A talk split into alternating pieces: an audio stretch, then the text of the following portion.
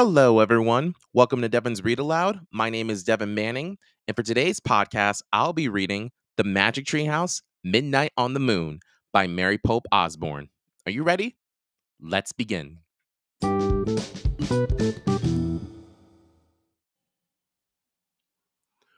Chapter 5 Hang On.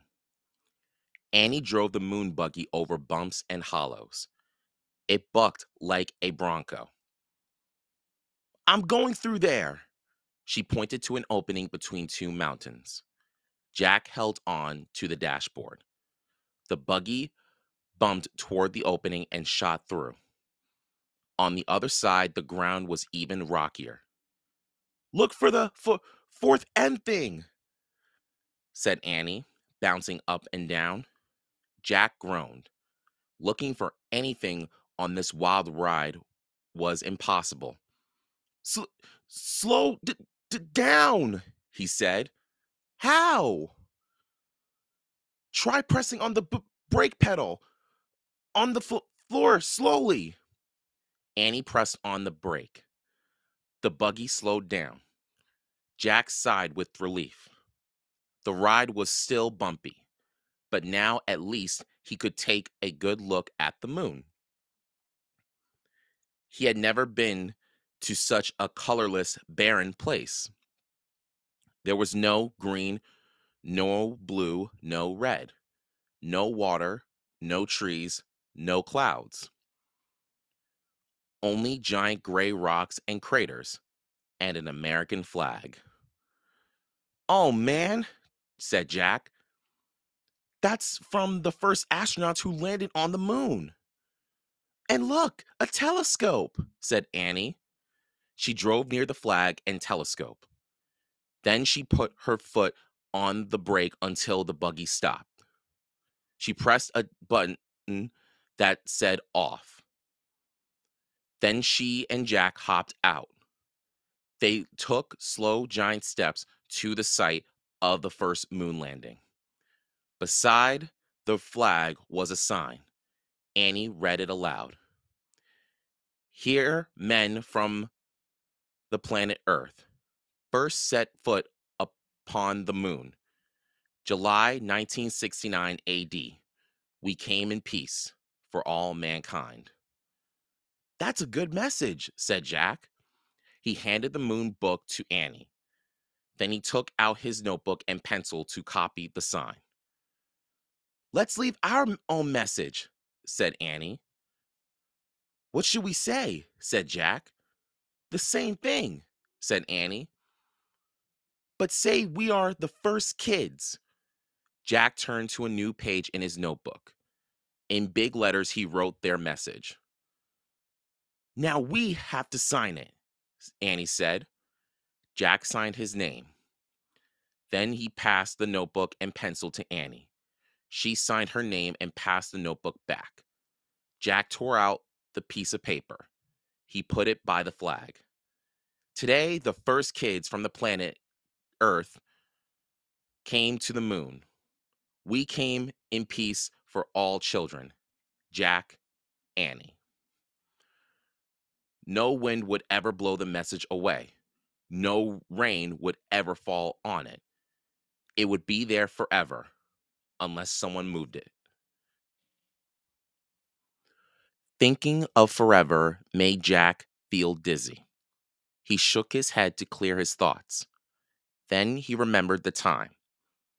Had two hours passed yet? I wish I had a watch, he said, standing up. We might be running out of time. Oh, wow, a moon man, said Annie. What? Jack turned to look at her.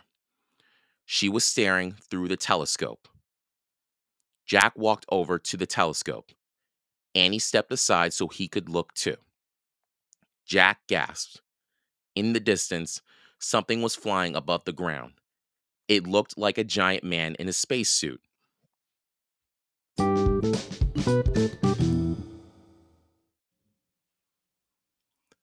Chapter 6 High Jump. Who is that? said Jack. I don't know, said Annie, but we'll soon find out. She started waving. No, said Jack. He grabbed her arm. Let's go back to the base before he gets here. Why? said Annie. We don't know who he is, said Jack. We don't know if he's friendly or mean or what. But we can't go back, said Annie. We haven't found the fourth M thing yet. We won't be able to go home. It doesn't matter. We can lock the door at the moon base until he goes away, said Jack. Then we can get new air tanks. Jack hurried to the moon buggy. Come on. He jumped into the driver's seat. Annie gave a little wave to the dot in the sky.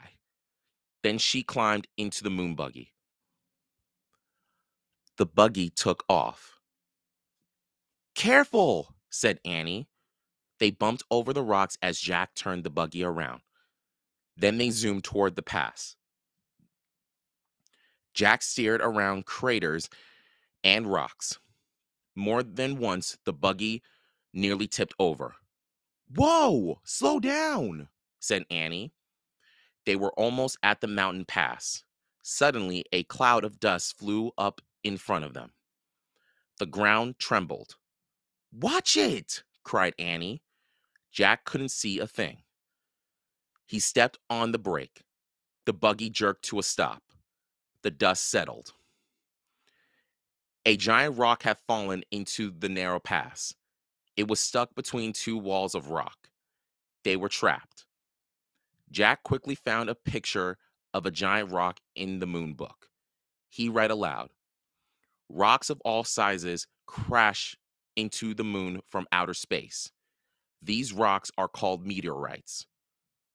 We're lucky that me- meteorite didn't land on us, said Jack. Yeah, and I guess it's too big to be the M thing, said Annie. She had climbed out of the moon buggy and was standing by the meteorite. It was more than twice as tall as she was. Jack looked at the black sky. The flying thing was nowhere in sight yet.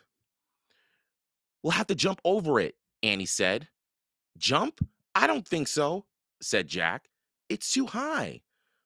I'm going to try anyway, said Annie. Wait, let's think first, said Jack. But Annie was already backing up. One, two, three, go! She shouted and took giant leaping steps toward the meteorite. When Annie got close to the rock, she pushed off the ground. Then she flew through space and disappeared behind the meteorite. Annie! Jack called. There was no answer. Oh, brother, Jack said.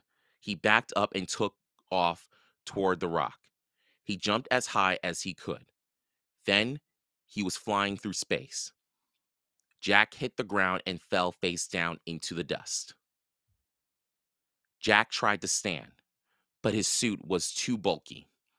He tried to roll over, but his suit made even that impossible. Oh no, he groaned. Not again. Are you here? asked Annie. Did you make it? Yes. Jack was relieved to hear her voice, but he couldn't turn his head to see her. He can only hear over her the radio. Can you help me up? he asked. Nope, said Annie. Why not? I fell down too, she said. Oh, brother, Jack sighed. Now we're really in trouble. He tried to stand again and failed. Can you see anything? he asked. Just the sky, said Annie. Wow, is it weird? I'm worried about our air tanks, said Jack. I feel like it's been two hours. J- Ack, said Annie. And what about the moon man? said Jack. Where did he go to? Jack, whispered Annie. What? He's here, she said. The moon man is here. What? He's standing above me.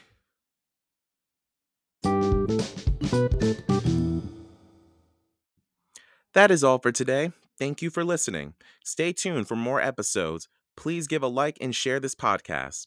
Until next time, see you again at Devan's Read Aloud. Bye bye.